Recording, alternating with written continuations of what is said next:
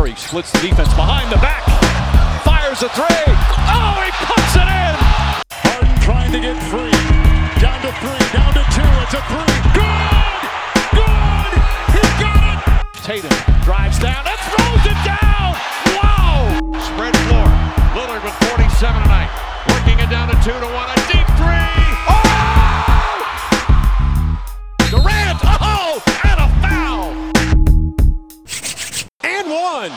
Sziasztok! Sziasztok!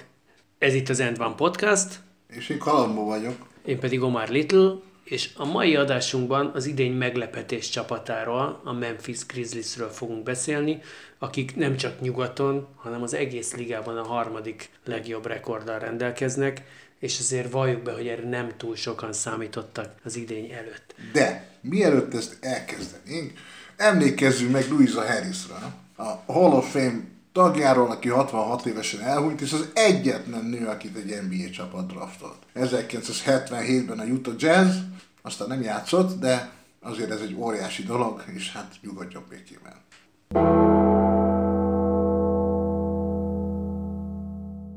Találós kérdés.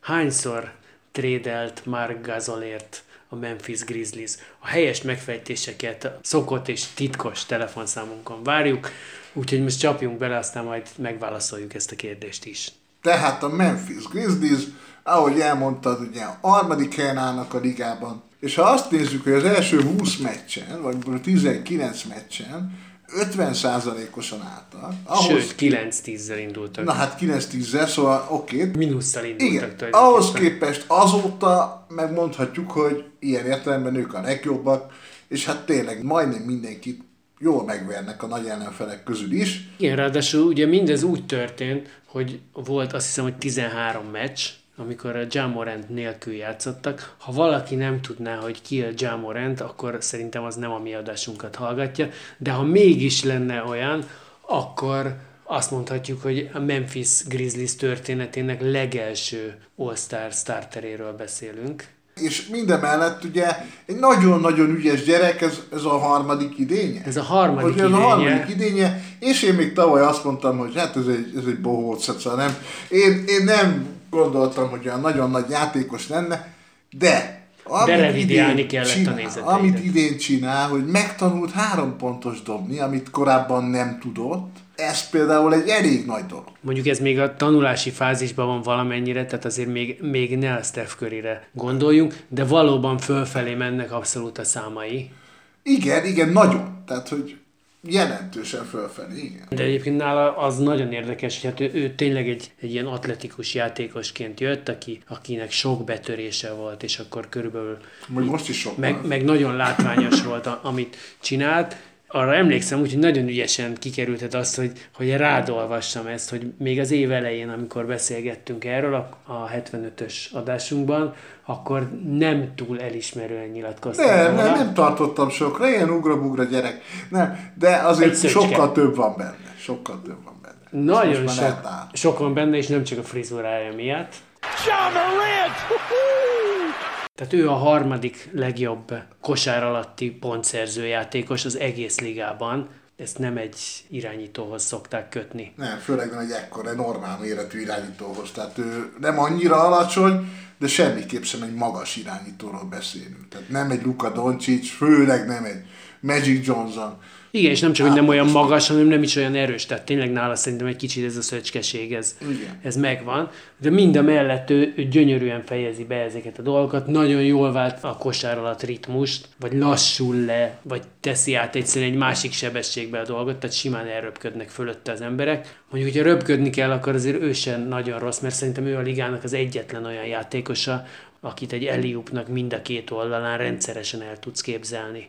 És a Morantnél ugye ott volt a, a védekezés is, amiben A kellett fejlődnie, blokkja. és a, hát igen, az az egy-két héttel ezelőtt a Lakers ellen a, a kétkezes blokkja, amikor gyakorlatilag benézett a gyűrűbe, aztán azt mondta, hogy ide ne menjen a labda, és leszette. Szóval nagyon, nagyon látványos dolgokat tud csinálni. Na jó, de egyedül nyilván nem tudna semmit, és hát ugye ezért érdekes az, az a lépés, amit nyáron tett a Memphis.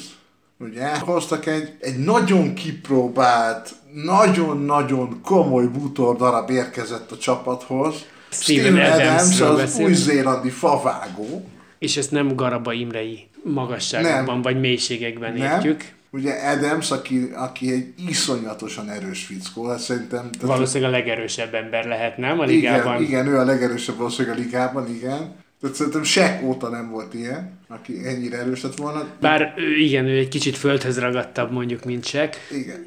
Ő valóban egy nagyon erős játékos, és ráadásul ő egy olyan játékos, aki azzal tud talán sokat hozzátenni a Memphis játékához, hogy ő nem annyira labdaügyes, és ezzel most nem azt akarom mondani, hogy ő egy fakezű csávó, De az.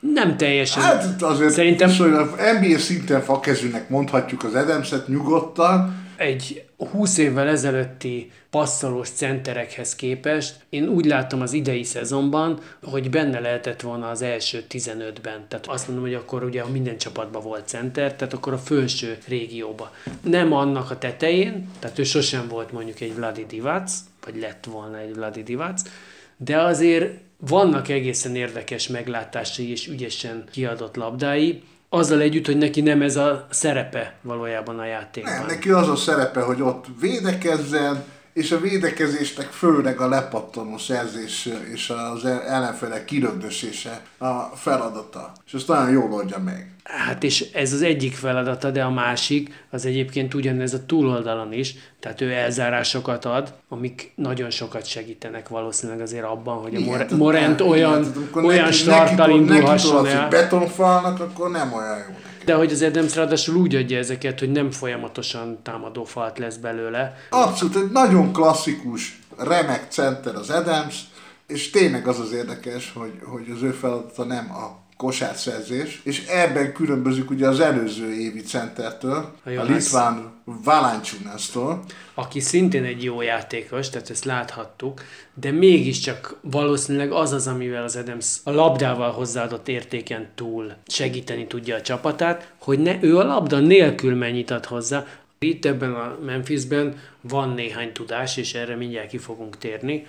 Úgyhogy az, hogy, hogyha egyel kevesebb van, aki mégis értéket tud letenni az asztalra, az nyilvánvalóan jótékony hatással van. Tehát a Valenciunasnak akármilyen jó százalékkal dobott, azért neki mégiscsak kellett meccsenként mondjuk 15 dobóhelyzet. Az Adams, hogyha egyáltalán nem passzolnak neki támadásban, szerintem attól még teljesen nyugodtan alszik. Ő azokat a labdákat, amikhez ő mindenképpen hozzá akar jutni, azokat majd megszerzi támadó lepattanóban, ahol ugye évek óta ő a, legjobb támadó lepattanózó a ligában, és ezt egyébként most Nyilván nem csak ő, hanem ott még van néhány magas ember, amivel szintén a Memphis szerintem egy kicsit kilóg azért a, a mostani ligából, tehát ők, ők nem lefelé, hanem inkább fölfelé Igen, igen, de a többi magas ember azért nagyjából teljesen más stílus Más, képvisel, más, nem de- is centert játszanak. Igen, de azért a, a Jackson is, a Brandon Clark is, Tillman is, ezek azért ott ugrabugrálnak a támadó lepattanók körül.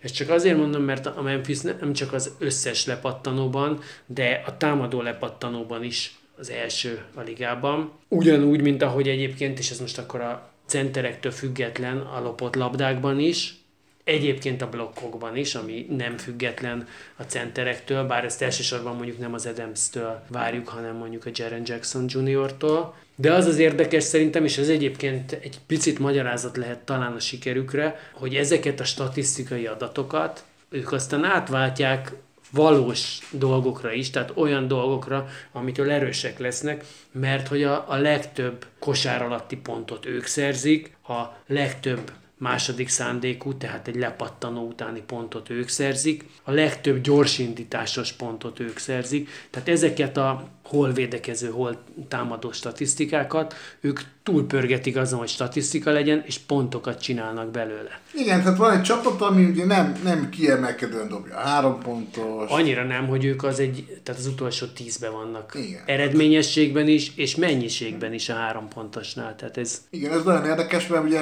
azt gondolnánk, hogy a liga az csak arra megy, csak arra megy, azért mégse. És hogy ha már ott tartunk, hogy, hogy a többi magas ember, ugye én, ha jól emlékszem, ez a Jared Jacksonra volt felépítve ez a Memphis, még mielőtt a Morant belépett. És ahhoz képest most kezdik magára találni, bár szerintem rettenetesen hebehúrtján választja meg a dobásait. szerintem a faltjait is. Igen, az a lehet, hogy azt is, de a dobásaitól teljesen kész vagyok néha, hogy mikor dobja el, meg hogyan. De alapvetően ő is azért egy ilyen motorgüzű csávó, nem az a típus, aki nagyon megállna egy mérkőzésen. Jaren Jackson Jr., amikor úgy döntött a Memphis, hogy újjáépíti a csapatát, ő volt az első olyan draft pick, egy negyedik választás volt egyébként, akit kiszemeltek arra, hogy majd tartóoszlop lehet itt. Az ő apja, Jaren Jackson. Senior? Sze, hát senior mondjuk így. Akkor még azt Akkor nem, nem volt senior, mert nem tudta, hogy lesz gyereke. De azért az megvan, hogy, hogy őt honnan ismerhetjük. Nem, nincs, Hát ő a 99-es Spurs bajnok csapatnak az egyik tagja. Ő egy három pontos haigáló. Ez Steve Kerr volt. Csak gyengébb kiadás. Hát azért lényegesen magas. Tehát a Steve Kerr 15 centivel magasabb, kicsit barnább, kopasz. Jó, de Steve, Steve Kerr, Kerr volt. Ugyanazt játszotta magyarul. Hát hasonlót. Hasonlót. Minden esetben tényleg, tehát hogy neki, neki van egy bajnoki gyűrűje még a spurs korszakból, és aztán a fiacskája ő még ráadásul nagyobb tehetségnek is indult, mint apuka. Az elég jól induló karrier, az hirtelen egy súlyos sérüléssel nem tört derékba, de, de mondjuk azt, hogy nagyon visszavetődött. Igen, és ugye tavaly tért vissza a playoff körül, ugye? Hát már talán már a szezon közben visszatért, de, de lehetett látni, hogy nem tudta azt se hozni, amit az elején hozott. Ez sok mindenben visszavetette. Most úgy szerintem elkezdhetjük látni, hogy hogy mi lehet néha, de most is nagyon kevés olyan meccs van, amikor azt látnám, hogy ez így teljesen össze van rakva. Most rengeteget blokkol, tehát az elmúlt egy hónapban kb. ott biztos, hogy jövő a legtöbb blokk a ligában, mert ilyen 4-5-6 blokkjai vannak meccsenként. Ezek nem is feltétlenül ez az óriási berepüléses dolgok, hanem inkább az, hogy, hogy jó érzékkel látja, hogy mikor fogják föltenni van egy-két ilyen repülős is, de inkább az van, hogy látja, hogy mikor Igen, hát az fel. van, én úgy látom a memphis hogy amikor a Morant nem játszik, és most ugye jelenleg a második számú irányító, a Brooks sérült. Hát ő nem irányító. Sokat de, van de ő irányító. Nem irányító, de irányító, csak nem kell annyira irányítani, mert ott a Morant. Tehát amikor ő nem játszik most, ugye, és nem játszik, mert sérült, akkor az van, hogy ha Morant ül, akkor a Jacksonra van rápakolva még mindig a dolog, és azt még talán nem bírja el, bár néha azért megoldja. Igen, de azért tőle, tehát a, a negyedik választás alapján Persze, biztos lettek benne a védekező potenciált is, de azért ott komolyabb, tehát ez a 20 pont körüli átlag azért, azért alapvetően azt gondolom, hogy ott elvárás lenne, vagy lesz, mert azért nem feltétlenül a mostról beszélünk, azt a Memphisnél el kell mondani mindenképpen, ez a liga második legfiatalabb csapata.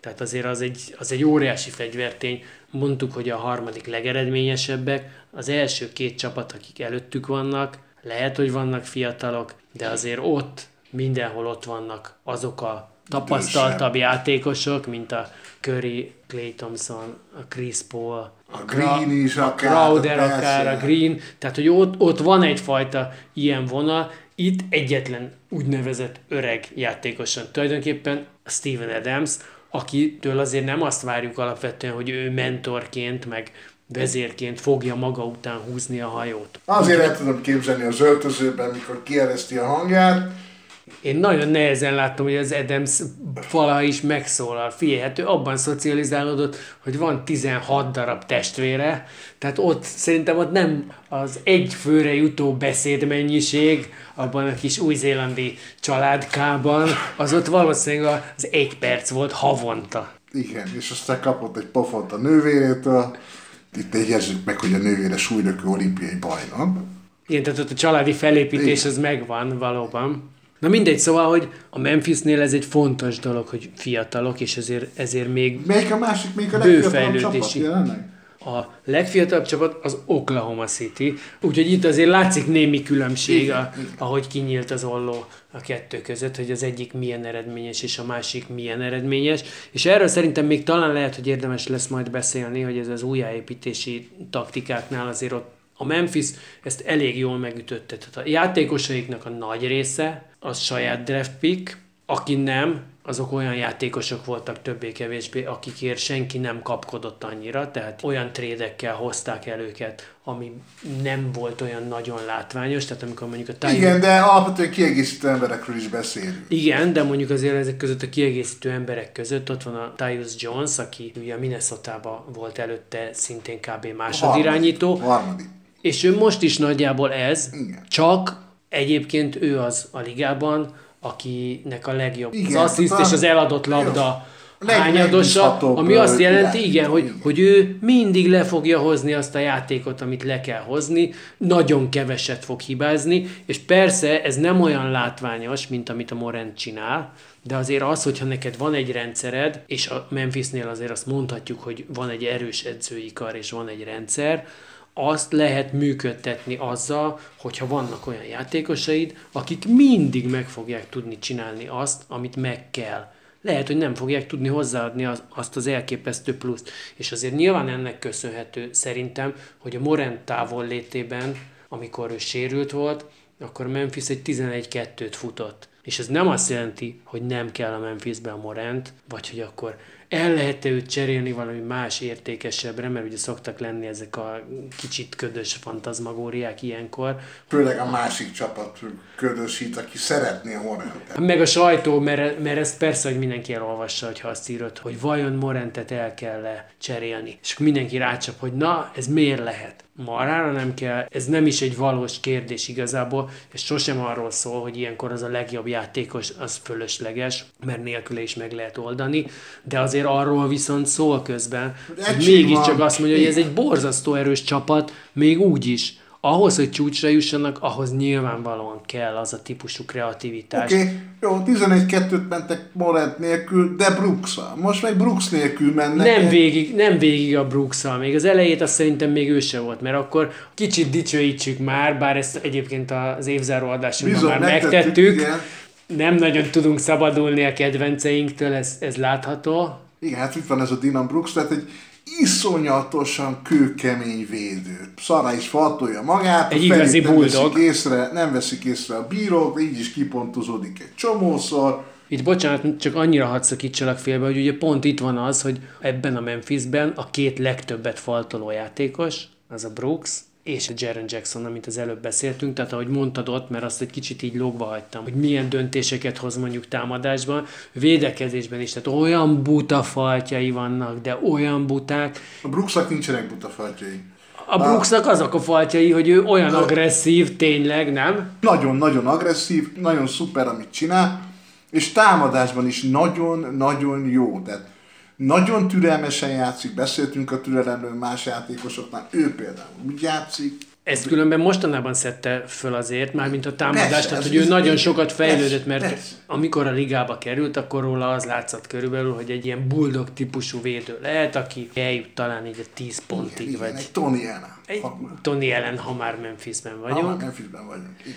És aztán egyszer csak egy óriási kivirágzásnak lehettünk tanúi, mert tavaly a playoffban is, meg már előtte is azért azt lehetett látni, hogy, hogy a Brooksban ennél És lényegesen hozza több is, van, tehát, vagy ezt lehet. tökéletesen hozza, és onnan még mindig nem játszik, ha jól tudom. Nem, február közepéig biztos. Tehát az All-Star Breakig nagyjából biztos, hogy nem játszik, és ugye azért azt látjuk, hogy ezek a, a becslések nem mindig válnak be. A Brooks egyébként az, aki a törzsgárdából a legkevesebb meccset játszotta idén, tehát ő 21 meccset játszott az 52-ből, és egyébként azért azt tegyük hozzá, hogy a Memphis így van ott, ahol most van. Tehát ez egy olyan klub, amelyiknek a teljes erejét még nem láttuk se idén, se eddig, mert ugye ahogy mondtuk, hogy eddig azért nem láttuk, mert azon túl, hogy ugye még fejlődésben levő játékosokról beszélünk, de mert a Jacksonnak a sérülése után, ahogy visszajött, ott azért az messze nem volt az igazi, tehát abszolút most a legjobb azóta, hogy visszajöhetett. A Brooks meg közben növekedett, mire most szerintem tényleg nem teljes kapacitással, de azért a Jackson kezd egy kicsit hasonlítani arra, amit várnának tőle. Most gyakorlatilag a Brooks nincs. Amikor a Brooks volt, akkor egyébként a Morant nem volt, tehát hogy nekik három-négynél nem lehet több meccsük idén együtt, úgyhogy És hát Vagy van tíznél még- nem lehet több. Na, És még, még akiről mindenképp kell beszélnünk, ugye több emberről kell mindenképp beszélnünk, beszélhetünk nagyon röviden a Csere Power Forwardról, a Clarkról, aki az ifjú, hosszúhajú ifjak seregét gyarapítja, mondjuk Claxton mellett, ő a másik ilyen hasonlóan is já- játszanak, ikrek, tehát tényleg egymás mellé rakod a Clarkot meg a Claxtont ki, ikerpár. Itt a Brooklyn centeréről beszélünk, ha valaki Igen, igen, nem igen, tudná. igen. De egyébként ott van Zaire Williams, akit tizedikként drafteltek idén, ugye, egy 19 éves kölyök, és ennek megfelelő is még, tehát azért nem gondoljuk, hogy most ő megváltja a világot, de azért az látszik, hogy nagyon atletikus, jól dob hármast, és hajlandó védekezni is. Tehát van, van egy csomó olyan játékos, akit előtte választottak mondjuk, pedig ez egy, ez egy egészen jó draft volt, ezt már most is ki lehet jelenteni talán, és vannak, akiket előtte választottak, és lehet, hogy egyébként majd jobbak is lesznek, mint ő később, de ő most ebben a szezonban értékelhető dolgokat tud hozzáadni a liga harmadik legjobb csapatának játékához. És akkor ott van még Slow-Mo, tehát Semmiképpen se felejtsük el. Azt hiszem, hogy egyébként egy picit talán róla is handabandáztunk már. Ugye itt az Andersonról beszélünk. igen, Kyle Andersonról beszélünk, aki korábban a Popovics alatt pallérozódott egy kicsit a Spursben, és most talán ez a harmadik idénye a Memphisben. Nyilvánvalóan a liga leglassabb játékosa, ezért is az a beceneve, hogy Slow-Mo, De én nem vagyok benne biztos, hogy ez így van. Sose, mert valahogy mindig eljut oda a végéig, és De azért, mert egy teljesen más ritmusban játszik, mint, tehát hogy azért az biztos, hogy számít, hogy a játékosok megszoknak egy bizonyos dinamikát, egy bizonyos ritmust. Az Anderson sokkal lassabban játszik, tehát amikor elindul, tényleg olyan egy kicsit, mint hogy egy lassított felvételt néznél, de borzasztóan intelligens, nagyon jól tudja, hogy mit kell csinálni, nagyon jól tudja azt is, hogy ezt a lassúságát hogyan fordítsa a saját előnyére.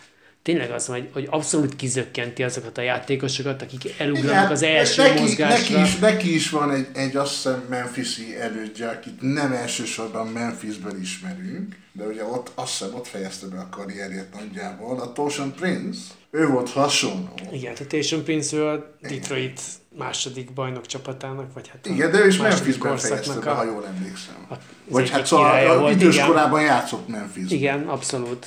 És hát azért azt ne felejtsük el az Andersonnál, hogy lassú-lassú, de borzasztó gyors a keze. Tehát azért ő labdalapásokban, elütögetésekben, azokban abszolút ott van, tehát mellette nem nagyon lehet És érdemes megfigyelni, hogy hogyan dobja a három pontost, egészen egyedik technikával, nem mondok többet, meg lehet nézni. Na hát akkor neked itt van a legegyedibb technikájú hármas csapat, mert te a Jacksonnál is el Hát, ő, hát az jó, nem, nem, az nem, az borzalmas. De az Anderson az érdekes, és hatékonynak is mondható azért. És miután a, a csapatnak a nagy részét felsoroltuk, mielőtt még egy nagyon fontos emberre oda mennénk, én azt mondanám például ott van a, a D'Antoni Melton is, aki kb. a harmadik számú irányító, és ebben a... Na, ő nem a, irányító. Jó, na, akkor itt a Brooks Melton duóról beszélünk, akkor ők föl tudnak menni simán együtt, mert az egyikük irányító, a másik nem, és ezt mind a ketten úgy értelmezzük, ahogy akarjuk. Igen.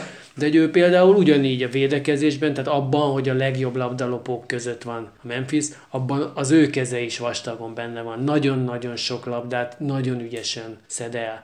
Ő pont az, ő egy, ő egy nagyon jó cserejátékos, tehát aki nem több ennél feltétlenül, de abban viszont nagyon jó. És a Memphisnek ez azért azt mondhatjuk, hogy, hogy egy nagy erőssége, hogy az egy szupersztár mellett ott vannak még ezek a nagyon erős lábak, de alapvetően egy abszolút stabil, nagyon biztos csapat van, ahol egyébként 15 játékos játszott minimum 21 meccset, úgyhogy minden meccsen legalább 10 percet játszottak, tehát ez azt jelenti, hogy nem csak a, a két, 9,8.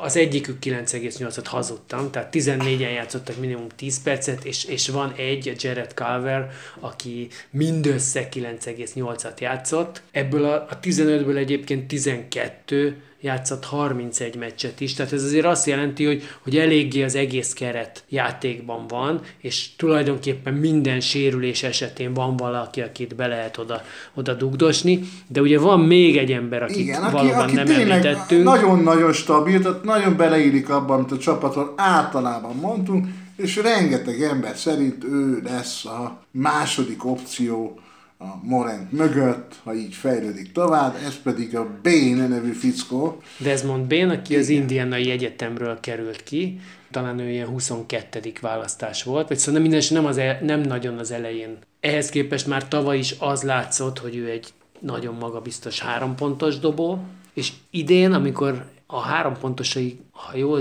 emlékszem egyébként, annyira nem ülnek, bár továbbra is őt, őt egy komoly fegyvernek tartják onnan, de most inkább a, a reputációja hát nagy, mint igen, a, az, eredményessége. Igen, is nagyon erős. Nagyon jól lép be a játékba, nagyon intelligensen is játszik. És nagyon öregesen játszik egyébként, és ezt most jó értelemben mondom, tehát ahhoz képest, hogy ő másodéves, mondjuk azt hiszem talán ő lehet, hogy ő négy évet járt egyetemre, szóval ő nem korai fecske volt, de ahhoz képest nagyon átgondoltan, szerintem körülbelül az látszik, hogy őt semmi, de semmi nem fogja kizökkenteni soha abból, amit, amit És csinál. hát ő az, aki, aki olyan klasszikus sorozatokra képes, hogy egymás után dob 15 pontot. És hát ez volt ugye Brooklynben is, ez történt. Brooklynban játszottak, a döbbenetesen ment, és azt mondta a Brooklyn kommentátor, a Brooklynban vagyunk, New Yorkban, hogy Bane is terrorizing Gotham City. Ennél nagyobb dicséretet nem nagyon kaphat egy Memphis játékos New Yorkban. Bruce Wayne meg nem volt ott, úgyhogy, úgyhogy így maradt a sztori. Igen. Beszéltünk, hogy az összes fontos játékost megemlítettük, de nem beszéltünk az edzőről. Pedig egy elég fontos személyiségről van szó. Taylor Jenkins, aki az NBA jelenlegi edzői garnitúrájának az egyetlen olyan tagja, aki középiskola után már nem kosárlabdázott. Az edzői karrierjében megint csak visszakeveredünk valahol a Spurs fához, mert hogy ő az Austin Torosban, a Spursnek a fiók csapatában, a Quinn Snyderrel együtt kéz a kézben edzősködött. Most láthatjuk, hogy mind a ketten hol tartanak. Igen. Gyakorlatilag most ilyen pillanatban a nyugat harmadik helyér ütik-verik egymást, és aztán mielőtt főedzővé vált volna Memphisben, ahol különben a JB Bickerstaffet váltotta, aki most a cleveland csinálja a legnagyobb csodákat, és bár erről még majd pár hét hónap múlva biztos, hogy fogunk értekezni, de most én kb. így azt mondanám, hogy ez a két ember küzd a, az évedzője címért. De minden esetre mielőtt erre a pontra eljutott volna, a Milwaukee Bucksnál volt másodedző, és szerintem az egy óriási sztori, ezt most nem régiben egy, egy Milwaukee-Memphis meccsen sütötték el a riporterek, hogy amikor a Milwaukee megnyerte a bajnokságot nyáron, akkor a Budenholzernek az első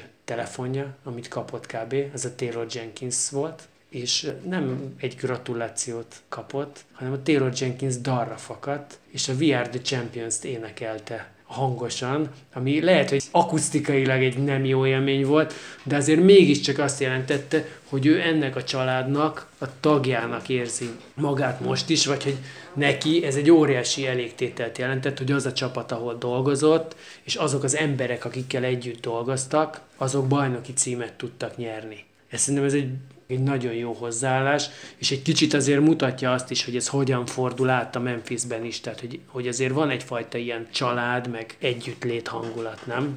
Hát nem tudom, hogy van-e, igazából vannak erre utaló jelek, elég erőteljesen. Ugye a legutóbbi ez az All-Star, amikor kihirdették, hogy Morant a kezdő ötös tagja, akkor az teljes csapatot át az öltöző előtt, és örült neki nagyon. Bementek előbb, mint hogy a Morent megérkezett volna, és hogy vonult be az öltöző folyosón, ott állt az egész csapat, hogy őt köszöntse. Azért Igen. ezek szerintem borzasztó jó dolgok, főleg abban, hogy erősítik azt, hogy, hogy igen, amikor majd konkrét kemény meccseken egymásért kell helytállnunk, vagy egymás helyett akár, mert a másik éppen rontott valamit, akkor nem egymásra mutogatás lesz, hanem oda tudják tenni magukat és bizony ebben nagyon nagy része van a Taylor Jenkins. Igen, és hát nyilván a Jenkins is visszanyúl olyan hagyományokhoz, ami Memphisben megvannak, léteznek, és ugye ez a csapatszellem, meg ilyesmi, azért a Memphis múltja, a Grizzlies múltja pontosabban az elmúlt 10-15 évben pontosan ezt a családiasságot és összetartást lehet látni, tehát azért egy elég erőteljes franchise-ról beszélünk, igen. Végül is alapvetően itt azt mondjuk, hogy ez a grit and grind, tehát amikor ez a tényleg a mindenen át törő csapat, ami tulajdonképpen azért azt mondhatjuk, hogy majd, hogy nem a semmiből jött, hát a Memphis egy expanziós csapat, és akkor megint Nem, Memphis, Memphis mondtam, a, igen, a Grizzlies egy expanziós csapat, amelyik nem ért meg tíz évet sem Vancouverben. Olyan, Szó- mintha egy lett volna. Mintha nem lett volna szinte soha Vancouverben, de mégis ott van. Tehát Szóval utána átkerült- Egyszerre indult ugye a Toronto és a Vancouver, a két kanadai csapat, és a Vancouver nagyon-nagyon rövid időn belül feladta. Elmentek Memphisbe, Ami egyébként azért lássuk be, hogy szintén nem a legnagyobb piacok egyike az Egyesült Államokban, és nem is indult nagyon jól a sztori, mert azért ott, ugyanúgy egy kvázi pofozógép csapat volt, egészen addig, amíg az akkori GM és a tulajdonos úgy nem döntöttek, hogy hát van itt egy ilyen öregedő félben lévő 70 fölötti tévés kommentátor, aki 20 éve nem edzősködött a ligában, és akkor fölvették a telefont, és fölhívtak valakit. Ja igen, az, ah, ezt a fiatal embert. Young, ugye? Fiatal tehetséget. Nem, mert ugye ő az, aki, akiről beszélünk, ő az, aki szakkommentátorként mindig azt mondja, hogy ez a fiatal ember milyen ügyes. Ő Huey Brown, aki hát egy remek edző. És egy remek szakkommentátor is. Tehát azt, hogy remek edző, azt ugye elsősorban onnan tudjuk, hogy Hogy láttuk, olvastunk amikor, róla. hogy olvastunk róla a régi időkről, tehát még amikor mondjuk az Atlantával meg a Knicks-el vitézkedett, de aztán utána végül is azt láttuk, tehát azt már mind a ketten láttuk, amikor a, a Memphis-t, az egyébként pofozógép Memphis-t meg tudta fordítani, és először csinált belőlük olyan csapatot, amelyik képes volt nyerni is, és playoffba jutni, tehát ez az ő nevéhez fűződik. Most persze elsősorban ugye onnan ismerjük, vagy a, a fiatalabbak onnan ismerhetik, hogy szakkommentátorkodni szokott néha, és az ember, aki szerintem közel van a 90-hez, mint a 80-hoz, Nem, elmúlt száz. olyan adatokat dob ki a fejéből, és az igazi nagy bölcs különben, tehát hogy Abszolút imádom az, hallgatni. abszolút az. És hát, hogy összerakott, ugye később ugye hát nem volt ott sokat a Memphisnél. Ő nem volt ott sokat, mert neki egy teljes szezonja volt, és egy nagyobb, meg egy kisebb szelet két másik szezonból, de aztán utána jött ugye a Lionel Hollins, utána jött a Dave Yeager, és ott az a csapat, amelyik egyébként a Mike Conley, Zach Randolph, Mark Gasol, Tony Allen négyesre és, épült. és Toshan Prince. A Tatum Prince is igen, de egyébként a Rudy Gay volt előtte. Tehát ennek Rudy az ötösnek, volt, ennek igen. az ötösnek a Rudy Gay volt az első, ötödik kereke, és aztán utána jött a Igen, Prince. én- én de igazából akkor- ez a négy játékos az, aki én akkor, ezt akkor, akkor kezdtem el intenzívebben valamiért NBA-t nézni, amikor ez a csapat egy playoff meccsen összekerült a Golden State-tel. És egy óriási, egyszerűen egy óriási párharc volt. Talán ez a Golden State első bajnoki címe, de lehet, hogy egy évvel hamarabb. Mindenesetre ők abszolút tényleg ez a brusztolós csapat voltak.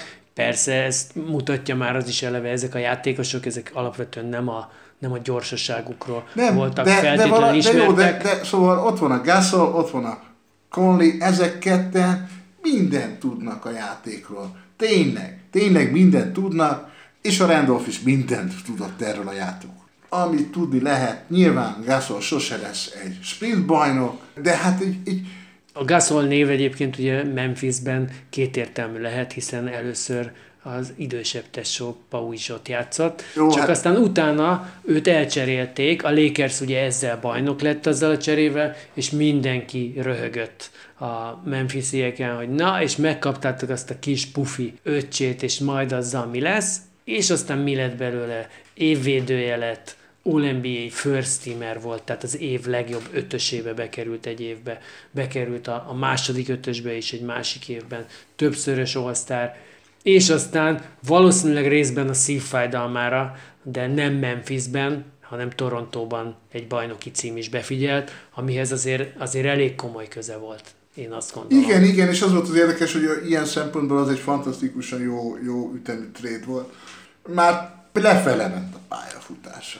Az- Mikor már Torontóba került, akkor is. Tehát két-három évvel korábbi Gasolhoz képest már nem volt, már Gasolhoz képest már nem volt olyan erős. Nem is tudták volna akkor szerintem megszerezni, és nem is adták volna oda, hiszen Igen, azért... de, de mindenki, mindenkinek egy ideális időpontban volt ez Igen, de hát ott az abszolút látszott, a Memphisnél akkor már lehetett tudni, hogy, hogy újjáépítés következik, a Randolph már nem volt, a Tony Allen sem volt, tehát akkor már csak a Conley, a Margasol, és egy csomó fiatal volt. A csomó fiatalban egyébként a Jaren Jackson már benne volt, és a Brooks is már benne volt, de hogy ott kezdődött az újjáépítés, Ilyenkor ugye az van, hogy akkor elcseréljük ezeket a játékosokat, vagy hát többféle verzió van, de már erről beszéltünk, hogy érdemes-e vajon ezekkel ellovagolni a lenyugvó nap fényébe, vagy pedig érdemes korábban elcserélni.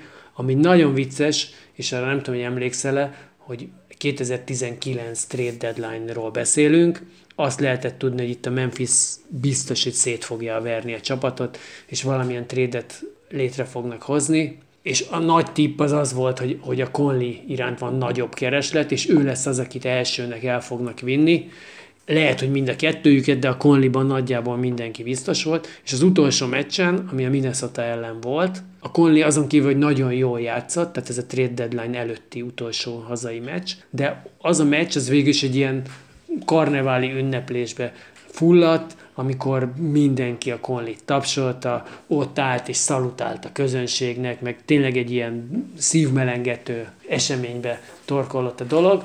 Majd másnap elolvasatta az ember az újságban, hogy a trade az végül is nem ő volt, hanem a Valenciunas és a Margazol csere, ami ugye a Torontónak meghozta végül is azért a bajnokságot. Én teljesen biztos vagyok benne, hogy nélküle nem lettek volna bajnokok, Lenárd ide, Lenárd oda. Ja, én is biztos vagyok benne, hogy nem, tehát ő nagyon kellett oda. A Memphisnek meg végül is el tudott indulni ezzel az újjáépítés, mert ahogy ugye ezt most emlegettük, tehát egy, egyrészt eddig is azért már mutattak valamit, hiszen ha nem mondtuk volna, nagy meglepetés csapat, de azért a Taylor Jenkins és a Jamorant első évében rögtön play a bubble-ban play-inbe tudtak kerülni, hát ott a play-inbe kikaptak, de play-inbe Igen, tudtak kerülni. A, a tavalyi szezonban szintén play-inből, de bekerültek a playoffba, és a jazz ellen egyébként azért egy elég éles sorozatot játszottak szerintem. Csak azt nem várta senki, hogy most ilyen magasra fognak ugrani, mert egyébként azért azt lehetett látni, hogy, nem egy rossz hogy itt azért van valami, és ezek össze tudnak hozni szóval, dolgokat. De ez a, a, a, azt hiszem, hogy Jégerféle csapat volt az, amelyik tényleg ez a, hogy mondjam, ez az, amikor azt mondom, hogy mindent tudnak a kosárlabdáron ezek a játékosok, az is benne van, hogy azért, szóval mi, mi mi szeretjük ezt a játékot, szeretjük azt, hogy az NFL-ekkel úgy el vagyunk, erre van is egy jó sztori, ugye, hogy mennyire, tehát hogy, hogy ez a régi típusú, ilyen brusztolós kosárlabda, egy Randolph, egy Gasol, azért ők, ők, ők nem riadnak meg, hogy, hogy, hogy oda kell elni a másik mellé. Igen, hát ugye ez ezért is mondtam az előbb, hogy, hogy ez, egy, ez egy brusztolós csapat volt mindig is. Brusztolós plusz jó passzok, tehát ezt így képzeljük. Igen, meg ez egy értelmes csapat volt, tehát hogy, hogy mindig is, azt gondolom, hogy azt mondhatjuk, hogy mi azért is szerettük mind a ketten ezt a gárdát, mert csapatkosárlabdát játszottak, egy olyat játszottak, ahol mindig is a, az egészet láthatóan nagyobbnak tartották a részek összegénél, nyilván fakad ez mondjuk a, a Margazolnak a, az attitűdjéből is, tehát azért, azért ő azt gondolom, hogy a, a ligán túl is, tehát a civil tevékenységeivel is mondjuk a földközi tengeren hajózók és embereket húzgálok ki a vízből típusú tevékenységeivel is. Elég erős kalapemelést érdemel véleményem szerint. Minden esetre ők mindig is azokat az értékeket hozták, amiket mi becsülünk a kosárlabdába. És egyébként ebben benne volt az is, hogy ezek a régi vágású csávók, akiknek óriási küzdelmeik voltak. Tehát a Memphisnek, ennek a csapatnak a, a fénykora az tulajdonképpen egybeesett az Oklahoma City legerősebb időszakával, tehát a, ez a Durant, Westbrook, még akár a Harden is. Nagyon komoly meccseik voltak, és ott volt egy olyan, amikor az egyik ilyen playoff párharcban, már mit mint az ötödik, hatodik meccsnél tartottak, elég komoly küzdelmek után. A Gasol, a Randolph, a Steven Adams a túloldalról, mert akkor még ott játszott, az Ibaka, aki később Torontóban szintén bajnokságot nyert a Gasollal együtt, de még az Oklahoma-ban játszott, és a Kendrick Perkins, tehát ez mindegyik azért elég kemény kötésű és régi vágású csávó. Oda mentek a bírókhoz a meccs előtt, és megkérték őket, hogy legyenek már kedvesek, és ne fújják szét a meccset, mi hadd verekedjünk a palánk alatt, hadd csináljuk azt, amit akarunk, mert... Amit szeretünk főleg. Mert mi ebben egymással megegyeztünk, mi megküzdünk ott a labdákért. Ne tessék olyan faltokat fújni, hogy valaki rátette a kezét a vállamra. Jó? És mi- mit mondtak erre a bírók? Egyébként az nincs meg a sztorinak ez a része. I live with men, but we gotta fit the guidelines because that's what I'm gone. De hát igazából mindegy. De Valószínűleg akkor az, azt a meccset úgy fújták, hogy, hogy nem fújtak rá mindenre, és már nem emlékszem arra, hogy ott mi volt a közvetlen előzmény, tehát hogy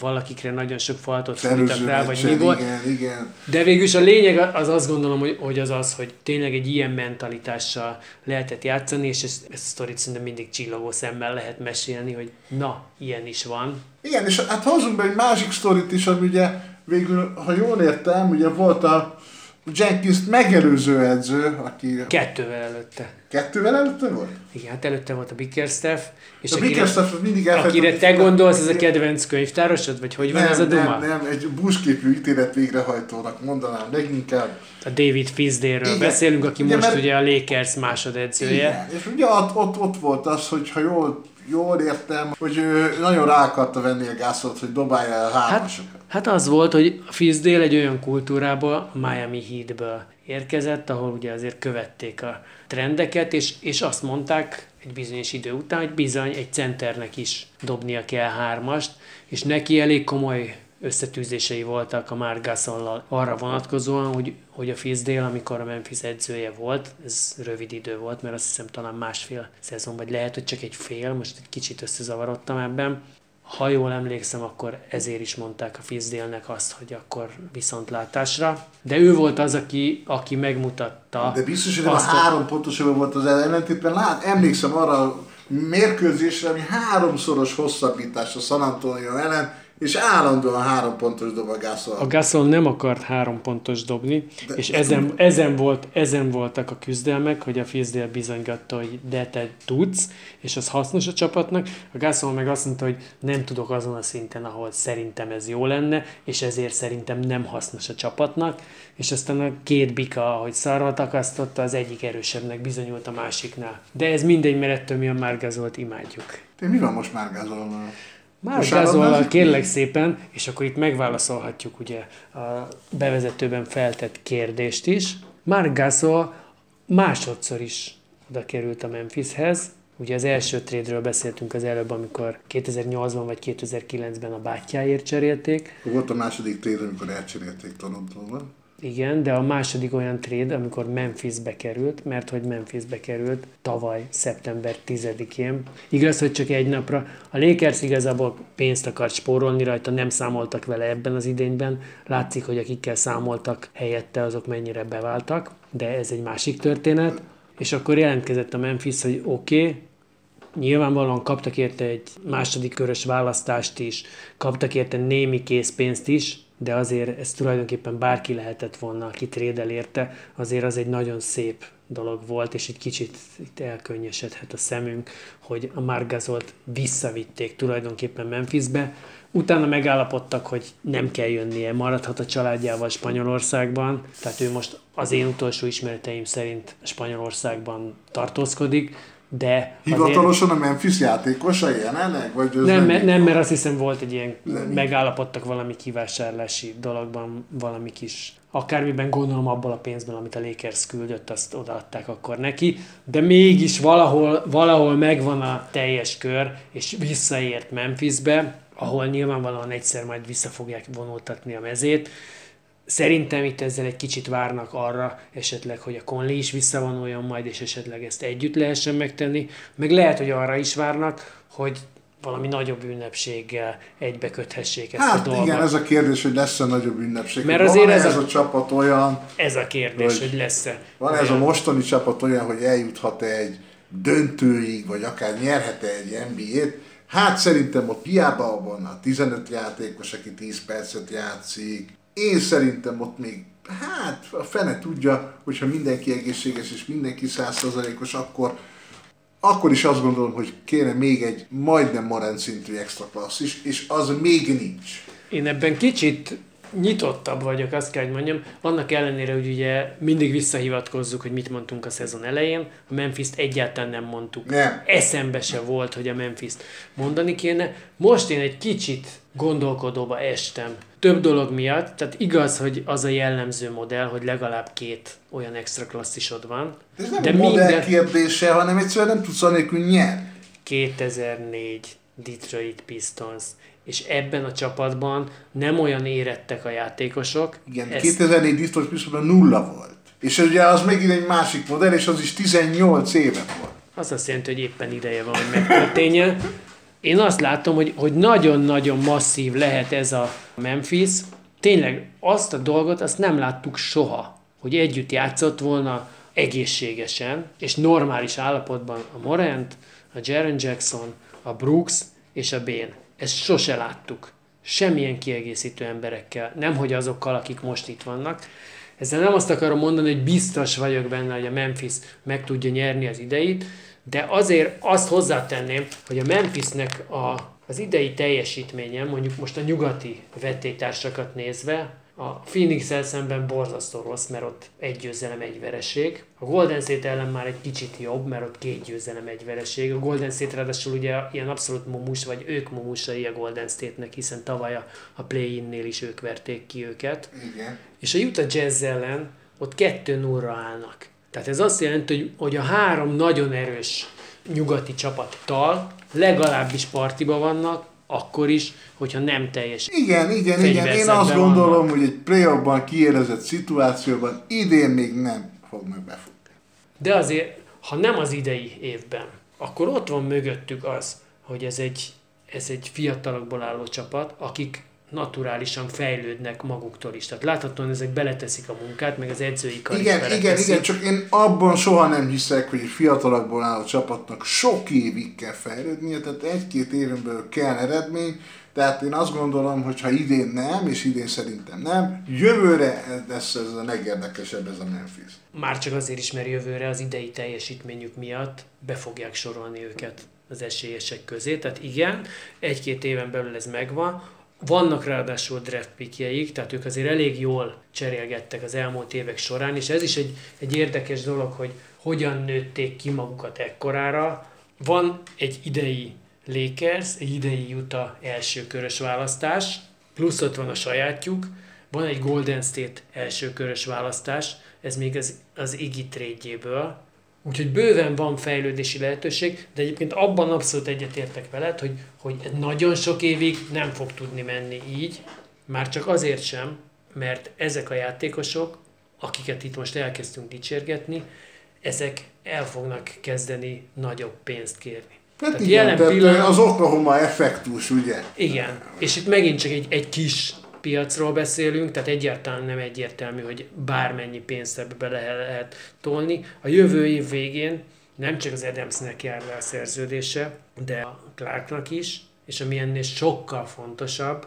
mondhatnánk a Morentet, akinek szintén akkor jár le, de az valójában nem kérdés, azt meg fogják hosszabbítani egy meglehetősen zsíros díllel, de ott van a Dylan Brooks, és az, hogy ő mennyi pénzt fog kapni utána, és hogy azt a pénzt a Memphis ki fogja tudni fizetni neki, azt szerintem az egy nagyon erős kérdés. Igen. Azért is, mert, mert tényleg ott van ez, hogy a Payne, a Zaire Williams, a Kyle Anderson és a Brooks, ez a négy egyszerre, amikor mindegyik már kiforrott játékos lesz, nem fog elférni, mert nem lesz annyi perc. Valakit ebből ki kell majd rakni, és az egy nagyon nagy kérdés, hogy, hogy ki lesz az, akit kiraknak. Igen, de hát ezt mind meglátjuk. Most szerintem nem tudom, van-e még bármi maradt-e benned Memphisről. Szerintem örüljünk annak, hogy láthatjuk ezt a csapatot, Igen. aki tényleg érdemes nézni. Még azt az egyet mondanám hozzá, hogy nagyon sokszor van az bennem, ahogy nézem, ez egy erősebb csapat, mint amit a számai mutatnak. Pedig azok se csúnyák. Pedig Na, azok se most, csúnyák. most az van, hogy ezt úgy kéne lezárnunk, hogy kéne egy Elvis idézet, tudsz olyat? Ami ide illik. Jó, akkor ha tudtok, írjátok meg. Sziasztok! Sziasztok, ez volt az End One Podcast, iratkozzatok föl! Hammer, nail, coffin.